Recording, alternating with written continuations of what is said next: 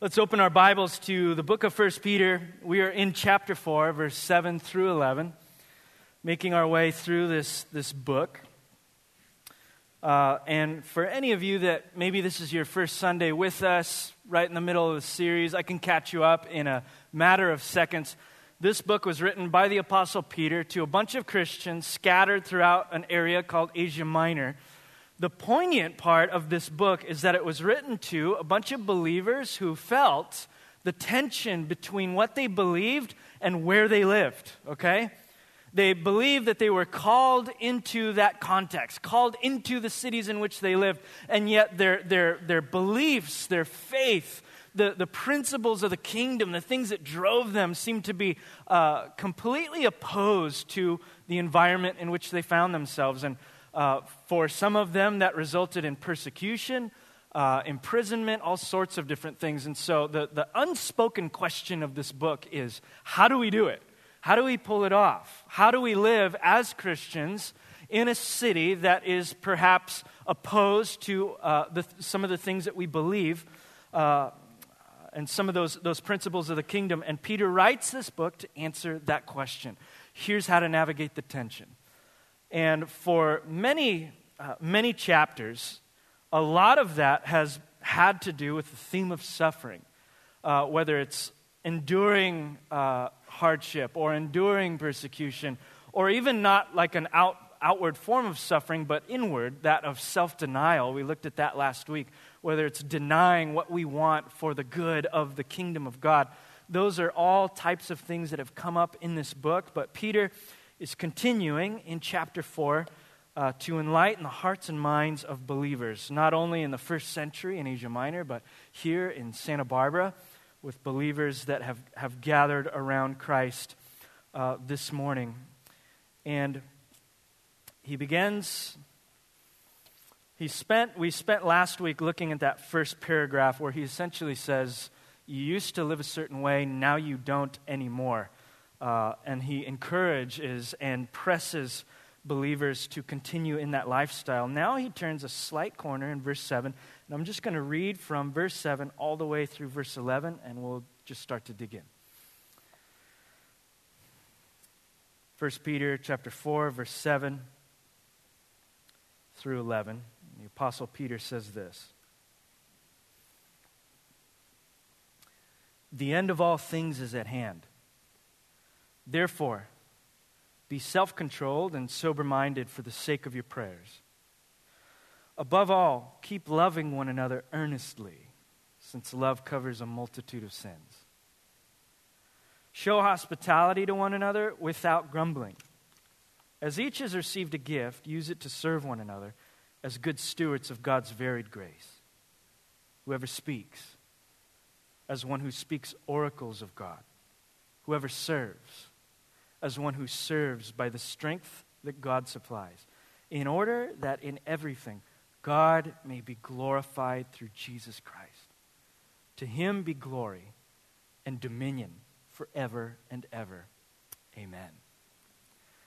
Heavenly Father, we come before you as we often do, week in and week out, to humbly receive the word implanted. And we ask that as we read and study your word, you would, you would enliven our hearts and minds, not only to understand it, to, but to deeply, earnestly desire to walk in it. For that, Lord, we need the power of your Holy Spirit. And so we ask just for a fresh filling of your Spirit in this church today. For those who are tired, for those who are worn out, for those who feel like they're going through a religious routine, for all of those different things we pray that the Spirit of God would blow through this building and through our souls today, that we would never be the same. We pray these things in Jesus' name. Amen. The end of all things is at hand. I love how Peter starts the, the, the, the first paragraph of this this section of Scripture, the end of all things is at hand. There have been countless times throughout my life where I had wished someone had told me that. The end of all things is at hand. I remember, excuse me, there's one of them. Pardon. end of my voice is at hand. I remember when uh, the last installment of the Lord of the Rings trilogy came out, and yes, incredible. Until the end, when there were 15 endings at the end. And I remember sitting in the theater, you know, wanting to go home. I'm looking at my, my clock, like, this thing is like three and a half hours already. Like, where is the end of all things? I want it to be at hand. Some of you perhaps have been quoting this very verse in your minds, looking at uh, little kids walking around parks with their iPhones playing Pokemon Go. Perhaps you've been running into a few of them. Perhaps they've been running into you. But certainly, we'd be able to, you know, open up any headline, any newspaper, the television, uh, the, the ha- hashtag trends on Facebook, and look at the state of the world and the state of our communities and the state of our society and our culture and see terror and racism and violence and all sorts of different uh, disturbing things. And certainly we would all look at those things, and perhaps you've been saying this as well. Where is the end of all of this? I'm longing for the end of all of this stuff. It certainly feels like we are what some may call the end times, right? The, uh, I think, though, you know, for the past 2,000 years, we've just used that phrase to refer to anything that's hard. It's always been hard, you know, so this is the end times. A thousand years ago is the end times. 20 years ago is the end times. But certainly, we, we I, I don't think I would be overstepping to say that it's been a little much. It wasn't just this last week that a, a bus plowed into a, a, a bunch of people in uh, a small town of France during uh, what's the equivalent of their Fourth of July celebration, killing over 80 people, almost 90 people in a, in a terror attack. I just remember looking at that, going like, we just prayed for something like last Sunday, you know, and we prayed for something the Sunday before that, and like every Sunday, there's something that just makes my heart sink, and perhaps you've been feeling the same way. Maybe you're just sick of looking at the news because it's never good. Like, you never turn on the news, CNN, and it's like, look, a cookie, you know, or come pet this puppy. it's never that. It's just an endless flow of war and violence and hatred. Perhaps you and I could be in the same room saying the same thing. Where, where's the end? Where's the end of all of this? Many people, when they've been encountering, you know, some of these things that have been happening in our world, you know, have varying degrees of reaction. Some will just tur- turn out, uh, tune out entirely, just turn television off, not think about it, go to the gym, you know, go for a walk, just kind of drown it out. Others get extremely angry. They're blowing up, hatred divisions, escalating tensions. Others tend to want to escape, perhaps medicate what we might call the end times.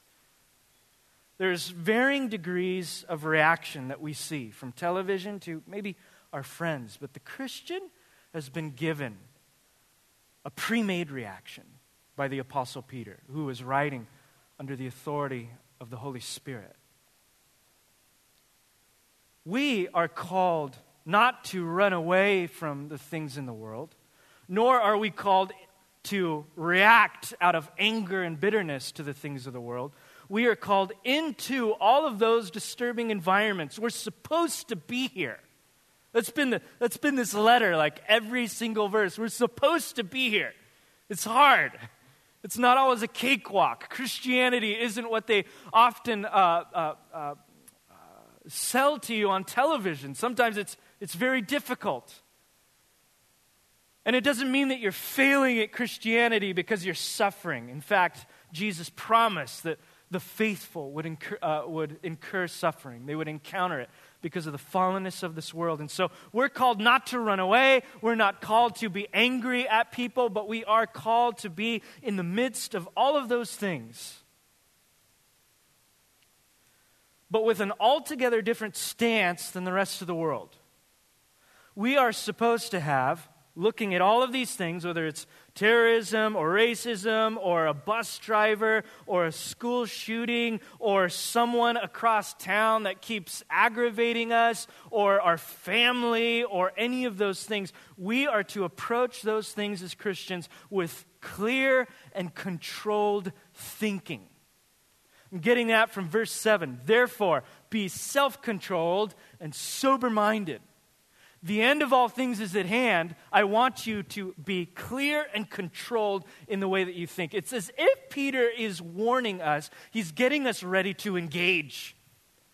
And like any athlete, like any uh, uh, musician or artist, like anyone who has a craft, you don't just waltz into game day just half asleep like any professional, like any athlete, like any musician, like any entrepreneur, we go into that incredibly tense day of our lives, that important day of our lives, with absolutely clear thinking for the end of all things is at hand. But we do it, listen to this. We think this way because when we say the end of all things, we're thinking of a different end than most of the world. You might watch movies that are about the end times. Perhaps they're about Armageddon or any of those things that are about the end of the world. And the same theme over and over is that the world is going to be destroyed with you along with it. The end that Peter and the rest of the Bible speaks about is not according to Hollywood, but it's according to God's terms. When the Bible speaks about the end, it speaks about it in the most glorious terms imaginable. The end of all things is the source of your hope and mine. I'm not talking about weird prophecy stuff uh, that sometimes people obsess with, that we get annoyed with, like, oh, it's uh, the end of the world is going to happen on May 14, 2012. Well, I got that wrong. I'll try again. It's like the lottery. I'm not talking about that kind of weird stuff when Peter speaks about the end of all things, he's referring to a particular age that we are living in right now. Where all that needs to happen in redemptive history has happened other than Christ's second return. And so, in this sense, it's imminent. Christ's soon and coming return is just right there. It could be tomorrow, it could be a thousand years from now. We don't know, and that's the beauty of it. As Peter is saying, get ready as if it were to happen at any time. Jesus tells us that we can expect many of the things that we see today to happen that are happening right now. Mark chapter 13, verse 7. And that the one who endures to the end will be saved the whole tone and tenor of the New Testament is there is an end coming to all of this destruction, all of this evil, all of this prejudice, all of this violence. There is an end coming, and I'm bringing it. But the one who endures to that moment, that's the one who's going to see it. The end of all things is good news to you and me if we're believers, if we're followers of Christ. And yet, not only is it good news, but it's also sobering news. That we need to think clearly, and that the age in which we live in is not a moment or an environment for us to fear or be afraid, but an opportunity for the church to rise. And so Peter says, The end of all things is at hand. Good things are coming your way after the bad things. So I want you to think clearly and sober minded. Why? I think Peter gives us three things. The reason that our minds are to be ready to engage, the reason that the Christian's mind is to be uh, clear thinking and sober minded are for three things. One, he tells us right off the bat I want you to be sober minded for the sake of your prayers. The Christian must be ready to pray. Well, I've seen a few interactions here and there, uh, you know, throughout the months. Whenever something very difficult happens within our society, um, Christians rightly begin to pray.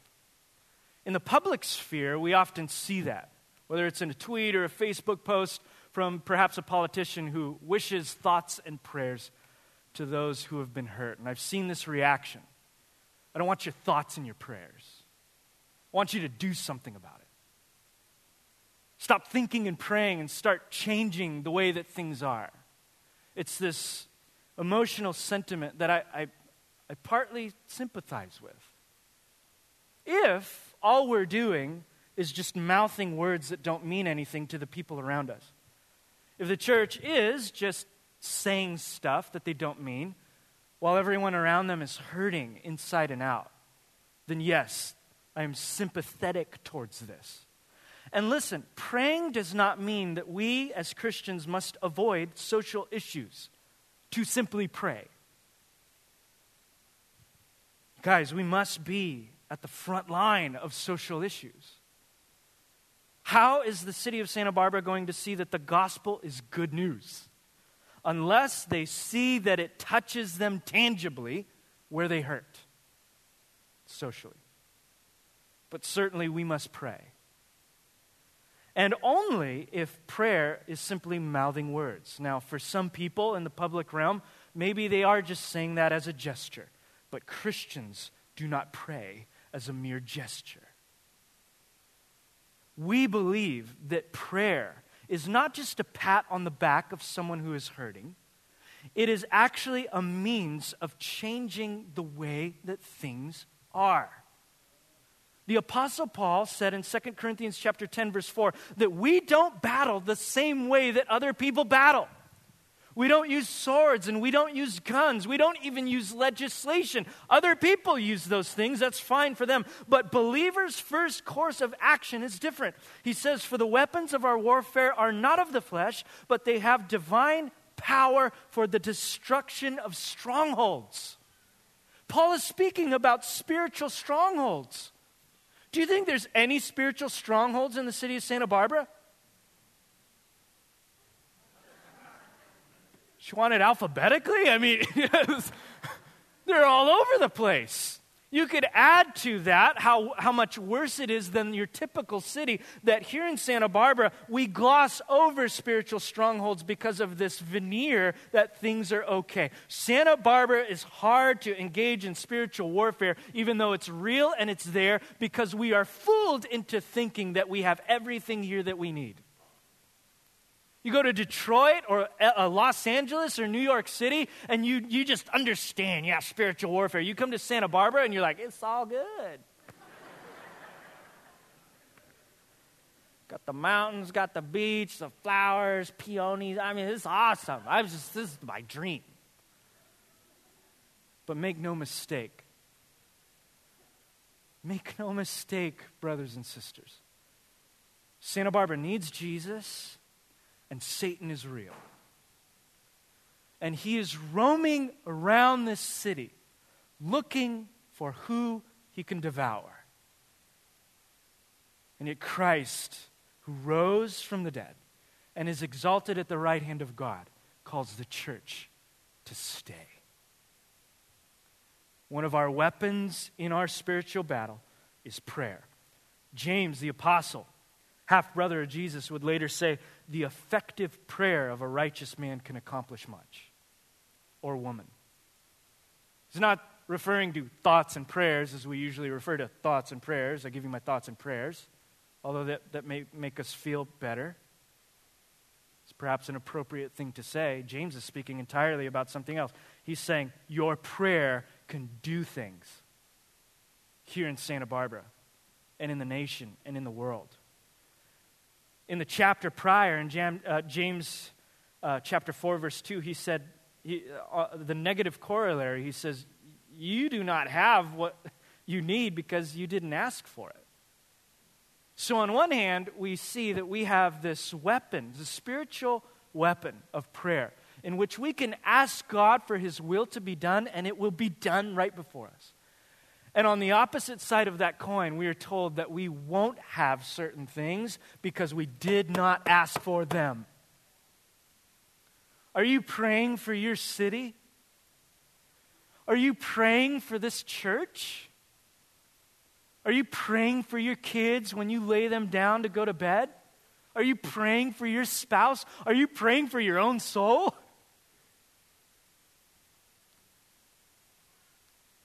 Therefore, be self controlled and sober minded, for the sake of your prayers. First course of action get ready to pray. We believe that prayer changes things. That's why we have prayer meetings. That's why we have prayer teams. That's why we intercede. That's why we have classes on prayer. That's why we teach on prayer. Most of all, that's why we're always praying. Because we believe that the, if there's one thing a Christian can do that can change the course of history, it's ask God to move powerfully on their behalf.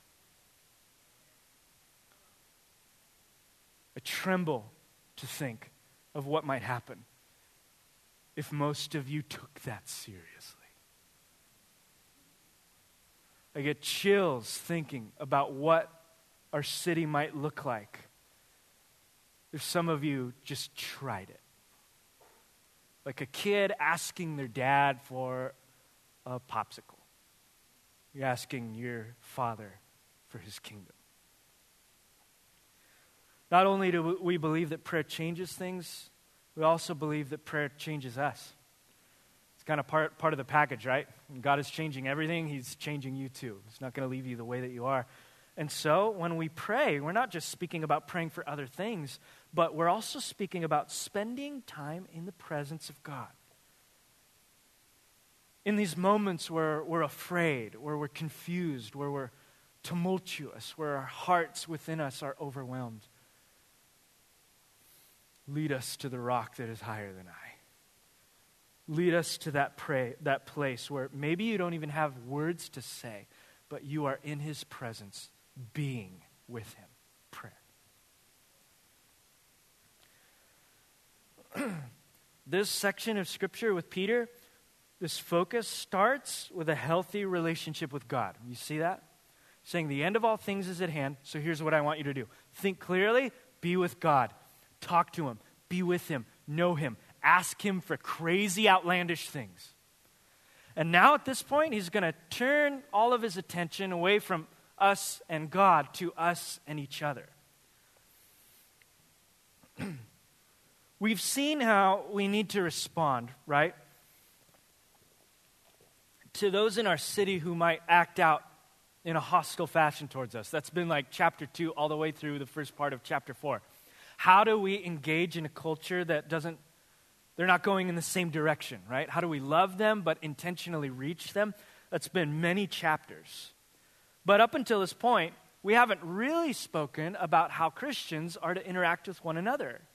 We have that one section of scripture, I think it was in chapter 2, that said the church is a bunch of believers. It's not one person nor are you one person by yourself, but we are bound together by baptism in the Holy Spirit. We belong together in a very real sense, not just when we meet in this, this house, but scattered all over the city. We, we are uh, intricately connected to one another by the power of the gospel.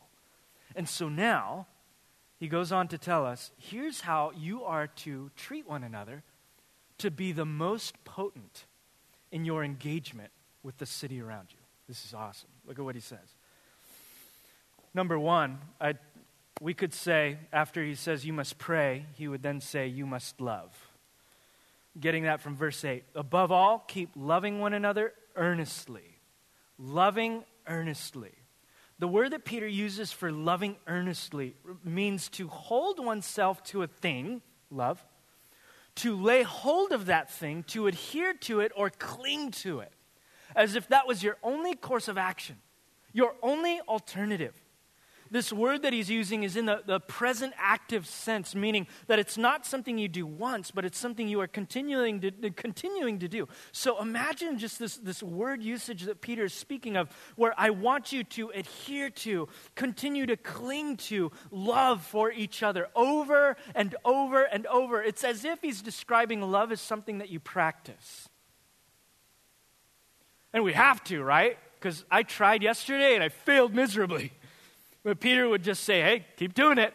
As you continue to do it by the power of the Holy Spirit, you'll grow in the practice of love. The essence of what Peter is saying, I think, is practice your love for one another until you're good at it. And until you create an environment within the body of Christ that will affect the city around you. Why do this? This is his next line, end of verse 8. Because love covers a multitude of sins. love covers a multitude of sins. I think that what Peter is saying here is that our ability to love one another as we practice it and as we get better at it, our ability to love allows us to look over even some of the worst mistakes that people make towards us. That as we're growing in love towards one another, I am all of a sudden growing less growing less dependent on my need to be vindicated by something that you have done to me. As I am practicing love towards you, I am also simultaneously practicing not needing to be vindicated, not needing vengeance, able to release unforgiveness, able to release anger. Those things are connected to one another. Earnestly loving, as, as Peter puts it, seems to be something that would cultivate an environment where wrongs are easily let go. Can you imagine? a family like that?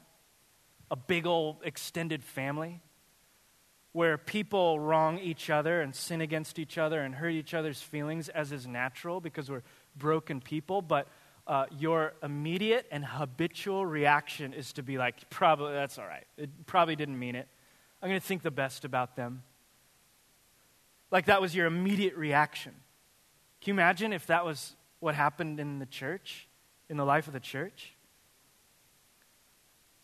this is an environment that Peter, the Apostle Peter, is calling the church to be a place where that actually happens by second nature because we have been practicing love. Now, uh, clarifying point this isn't saying, you know, when we say love covers a multitude of sins, we're not saying out with accountability or out with personal responsibility or out with consequences. Those are all real things that we have to deal with. In other words, you may have heard someone, perhaps you have said it yourself, whenever someone gets mad at you, you might use a verse like this like, oh, well, love covers a multitude of sins.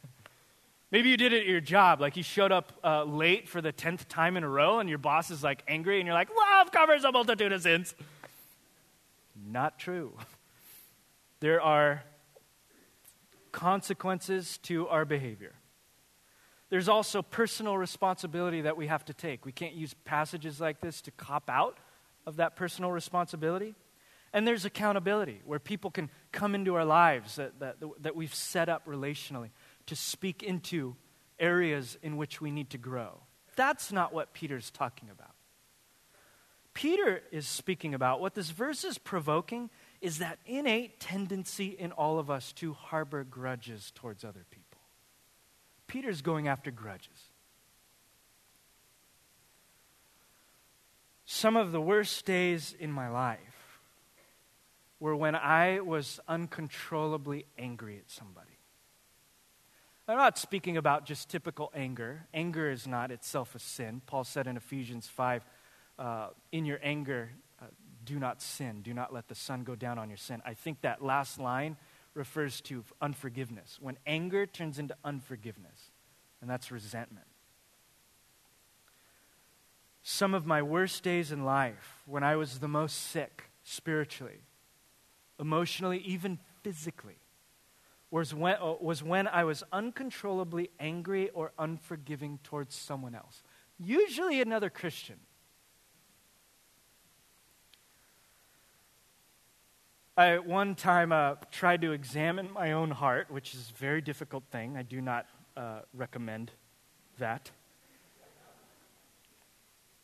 But I was just like, why am I so angry at this person?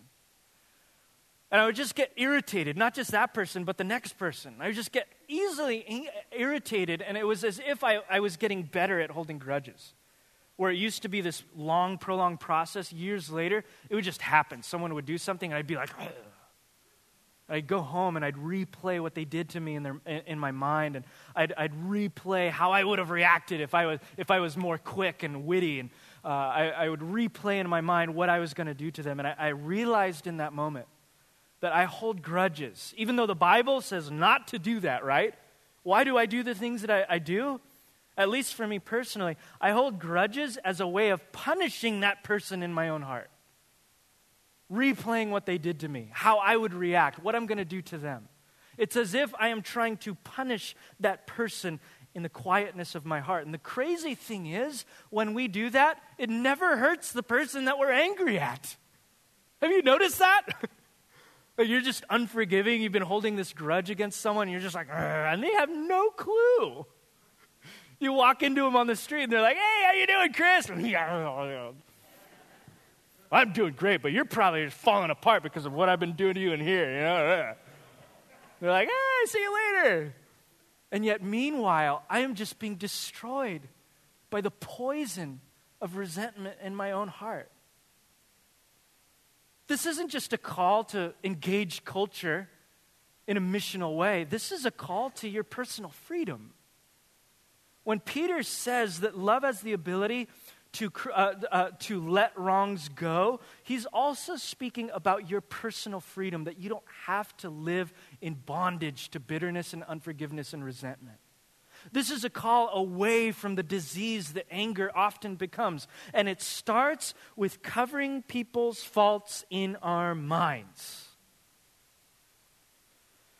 Paul said in 1 Corinthians 13, verse 5, that love does not dishonor others, it is not self seeking, it is not easily angered. Listen to this love keeps no record of wrongs. Love. When love is here, you have this ability, this growing ability to let things go. That is a talent and a gift that I desperately want.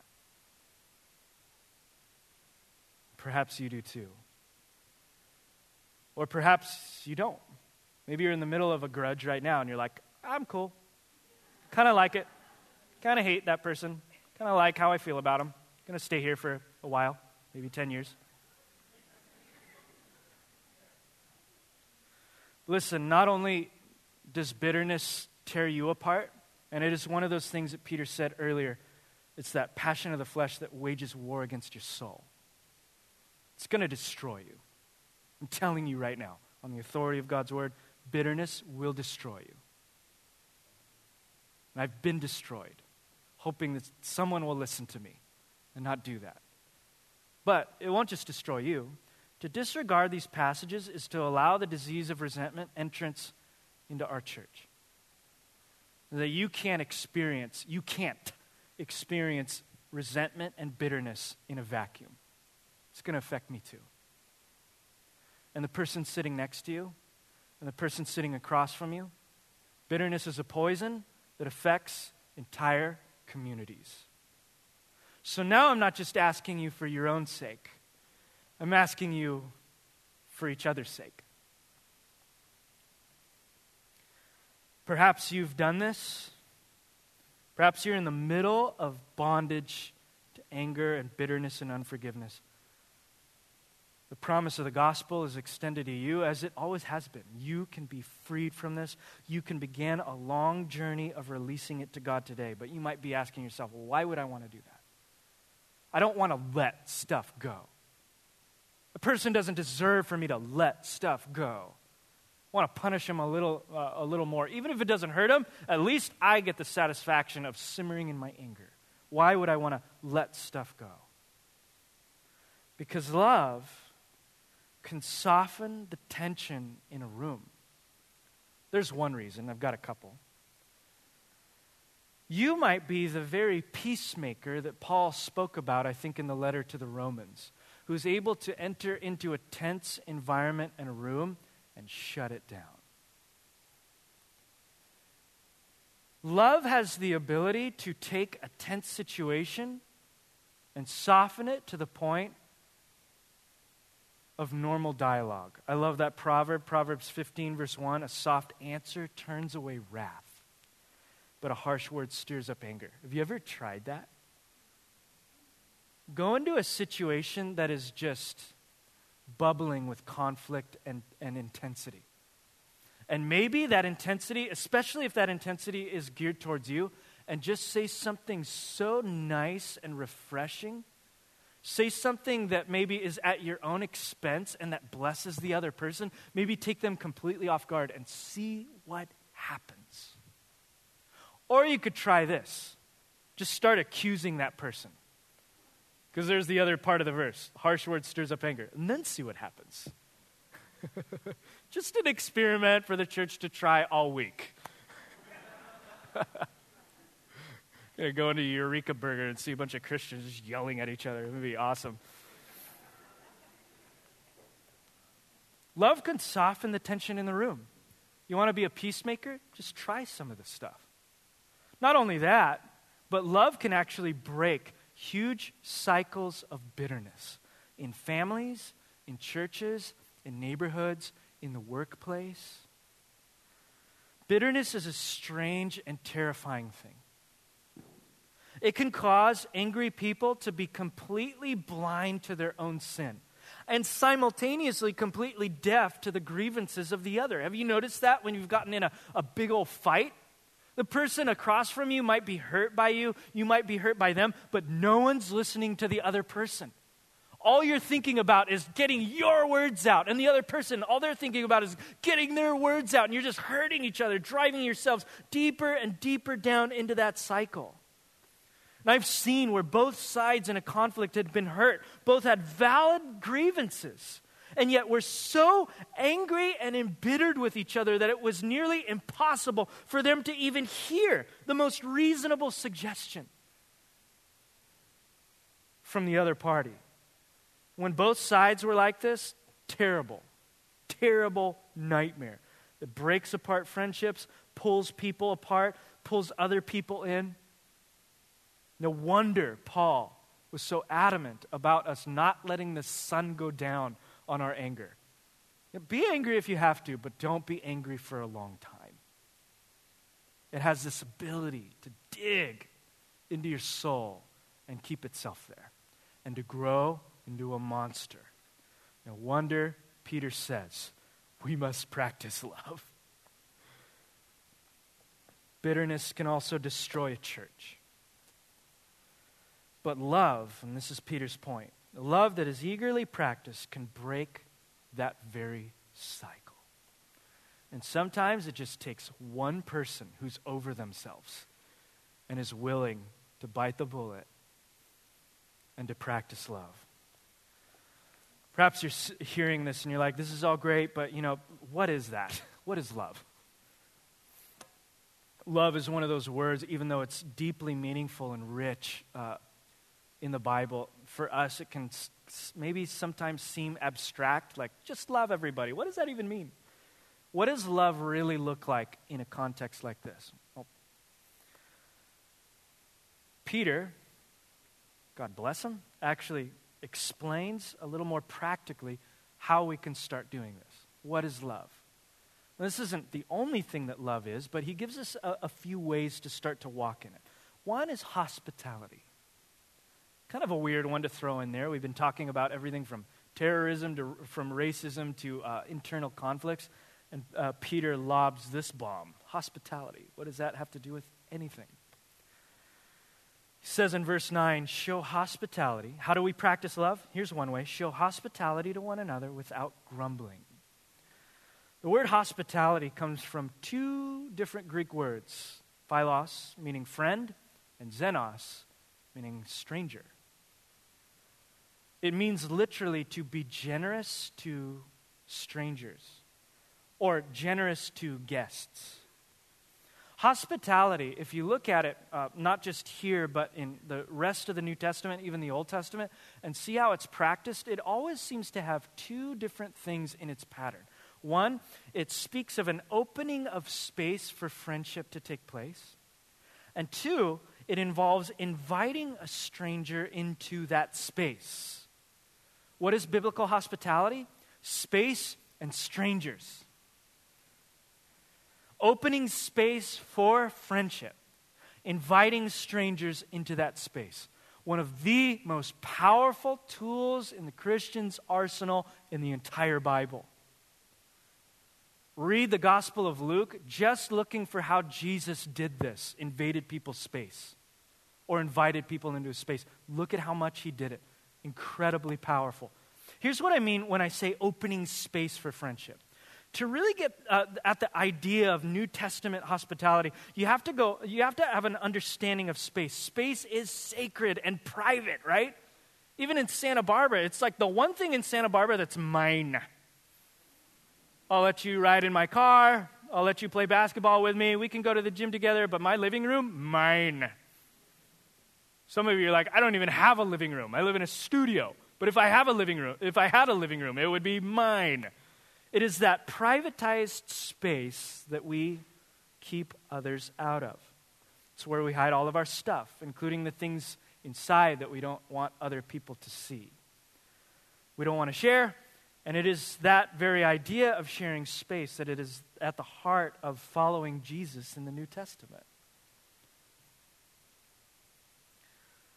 Many of us can wave hi at somebody from afar. So maybe when you think of love, you're like, I said, I, I introduced myself to someone the other day. but that type of friendship gives us a place to hide from people. It allows us to go home to our space, to our hideaway, and think that we were hospitable. But what we see in the Bible is not a pat on the back or a wave from across the street or across the church.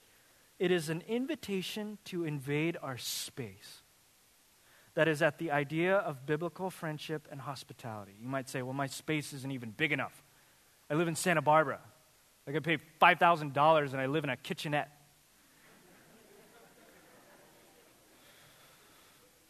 That's where my bed is, too. Like, I literally live in the kitchenette. Or maybe you're like, I have a, you know, I have some space, but it's just always dirty, and I don't want people to see my mess, and blah, blah, blah. You know what? If I could free you from that, Hospitality is not the same as entertainment. Perhaps that's where we always get the pressure to perform. Oh, I got to spruce up my house and set out dishes and have everything nice, and my kids got to be at their best behavior. No, no, no, no, no. All you're doing is inviting people into that messy space. It's hospitality, not entertainment. Now, caveat if you, you know, if you need to clean your house, it's okay to clean your house. If you have like a home group and you own like nine cats, you know, maybe Febreze? I don't know, whatever. but release yourself from the pressure. This isn't entertainment, this is, this is hospitality. We open up a space for friendship and then we invite the stranger into that space. Xenos, the stranger. This word can also mean foreigner, it can, it can mean resident alien, it can also mean immigrant. Someone who does not belong to or have a space or a place of their own. It can be as literal as a refugee in Syria. It can be as metaphorical as someone that you met at Trader Joe's. But they are they're isolated. One of the most powerful things you could do to someone like that is to bring them into your space, that sacred space. Luke chapter 14, verse 13 through 14, Jesus said, But when you give a banquet, invite the poor, the crippled, the lame, the blind, and you will be blessed. Although they cannot repay you, you will be repaid at the resurrection of the righteous. Now, Jesus isn't saying you can never throw a party with your friends. You can never throw a party with your spouse. Like, that's just biblical community. What he's saying here is if you want to practice hospitality, you got to do it a little bit differently. Don't invite the people. If I can summarize what Jesus is saying, he's essentially saying, don't invite people who will throw you a party the next weekend. Don't invite people that will do something for you the next week who can return the favor, who can give you a special connection. That's fine if you want to hang out with them, but if you want to practice hospitality, do it to someone who can never repay you, for your repayment will be when the kingdom comes. Why would we do this? This type of hospitality is so rooted in the story of Israel because Israel themselves were displaced. They started out with no home and no place, and they were rescued out of slavery by their God. And in Exodus chapter 23, verse 9, God reminds them of their refugee status. He reminds them that they were sojourners, that they were exiles, that they still are. Just as Peter says, we believers are exiles in a certain way. And he says to them, Remember? Remember when you were there? You shall not oppress a stranger, since you yourselves know the feelings of a stranger, for you are also strangers in the land of Egypt. One author, Christine Pohl, uh, writes in her book on hospitality, she says, When we offer hospitality to strangers, we welcome them into a place to which we are somehow connected, a space that has meaning and value to us. And in the book of Exodus, we see that that, uh, that, that inviting into that space should come from a deep sense of remembering. I used to be there too. And God gave me a home. I'm going to share my home with other people. Any community that does not practice hospitality is a clique. There must be a way in. Be careful also of homogeneity. I think I said that right. Communities that are homogenous. If you look around at everyone that you spend your time with and they look just like you, act just like you, do great things for you, you might be going down that path. True hospitality is always extended to those who cannot benefit you. That's the beauty of it. And when we invite the stranger into the space we so value, it's not as a guest, it's not as a client, nor is it as a problem to be solved. Jesus tells us we're to invite people into our space as though it were Christ Himself. Can I just read you that passage? It's like it's like 10 verses, but it is beautiful. It's Jesus Himself. Uh, it's in Matthew 25, verse 31. I'm almost done here. Just have like 40 more minutes.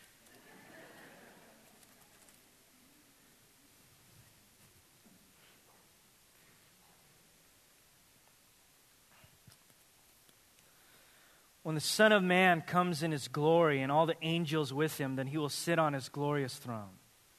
Before him will be gathered all the nations, and he will separate people one from another, as a shepherd separates the sheep from the goats.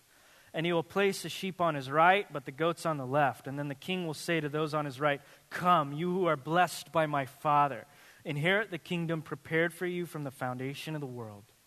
For I was hungry, and you gave me food. I was thirsty, and you gave me drink. I was a stranger, and you welcomed me. And I was in prison, and you came to me. Then the righteous will answer him, saying, Lord, when did, you see, when did, when did we see you hungry and feed you? Or thirsty and give you a drink? And when did we see you, strain, uh, see you as a stranger and welcome you? Or naked and clothe you? And when did we see you sick or in prison and visit you? And the king will answer them, Truly I say to you, as you did it to one of the least of my brothers, you did it to me. Invite guests into your house as though they were Christ.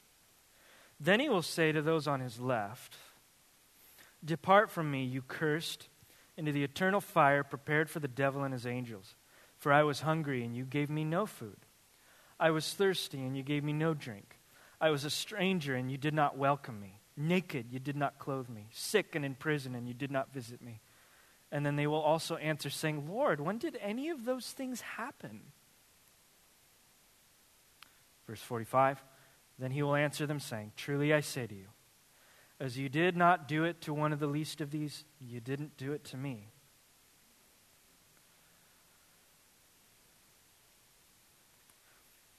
I don't know what to do with that. Other than to start opening my door to the poor and to the weary. This passage in Peter, even though certainly ministry to the poor includes people all over the world. This particular passage is to people in the church.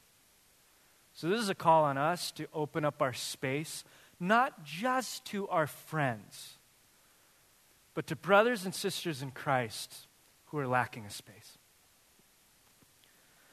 And to do it not as clients, not as guests, even, certainly not as problems to be solved by us, but as though it were Jesus Christ entering our space himself.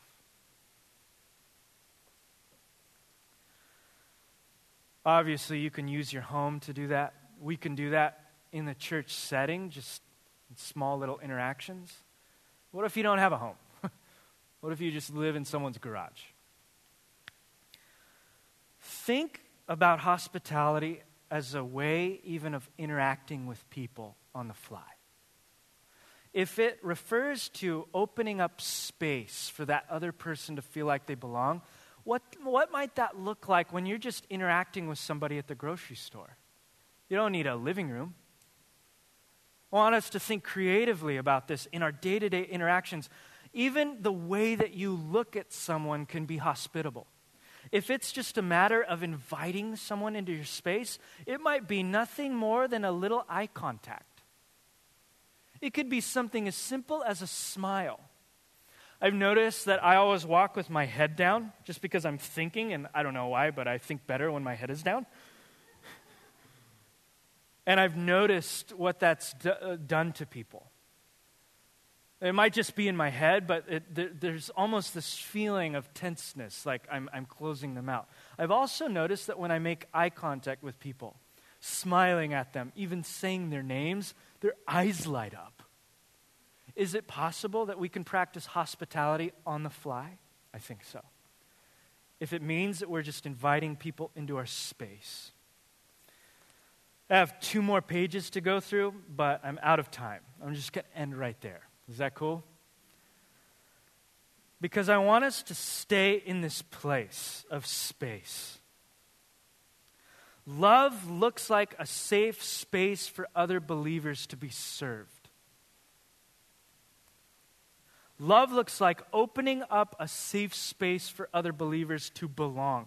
This could be your home, this could be your introversion, it could be your family, it could be the gym, it could be the ocean. Wherever your safe space is, there is power in inviting people into it.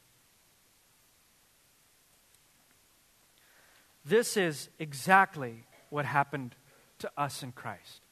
For those of you that might be having a hard time wrapping your minds about it, all you need to do during our time of worship this morning is to fix your eyes on how you were separated from God and He brought you into His space. Ephesians 2:12 Remember that you were at that time separated from Jesus, alienated from the commonwealth of Israel and strangers to the covenants of promise, having no hope and without God in the world. And yet you have been brought near.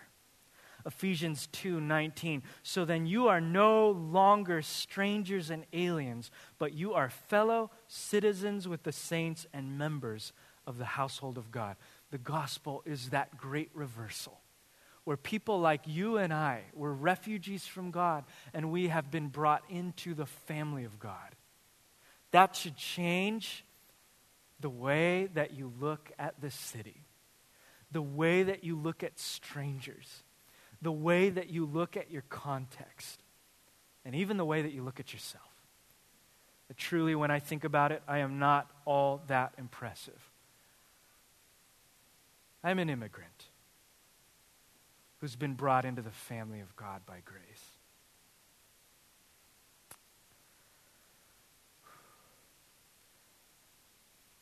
I can't teach uh, basically the last half of this paragraph, but God forgive me. I ran out of time. You could just read it, it's pretty straightforward. but I do want to quote the last part. It's when Peter goes off the deep end and starts praising God. he says in, at the end of our, our text, in order that in everything God may be glorified through Jesus Christ. To him belong glory and dominion forever and ever. Amen. This is what we often call a doxology, just a, uh, an expression of praise to wrap something up. Peter and Paul always seem to close these tangents that they go on with an exuberant outflow of praise. It's as if they understood the gospel and the power of God so deeply that they just had to stop for a moment and say, Praise God. All glory and dominion and power. to the risen Christ. So maybe we could just end with that. Maybe we can just transition as the worship team, rest of the worship team comes up this morning. Maybe we can just be in that place together, in a shared space, and say to the Lord, I want to meditate on you so much that the things that you do stir up in me this moment of praise. And as we get filled afresh with the power of God, maybe we be sent out from this house and change our, our spaces and our environments around us. Amen.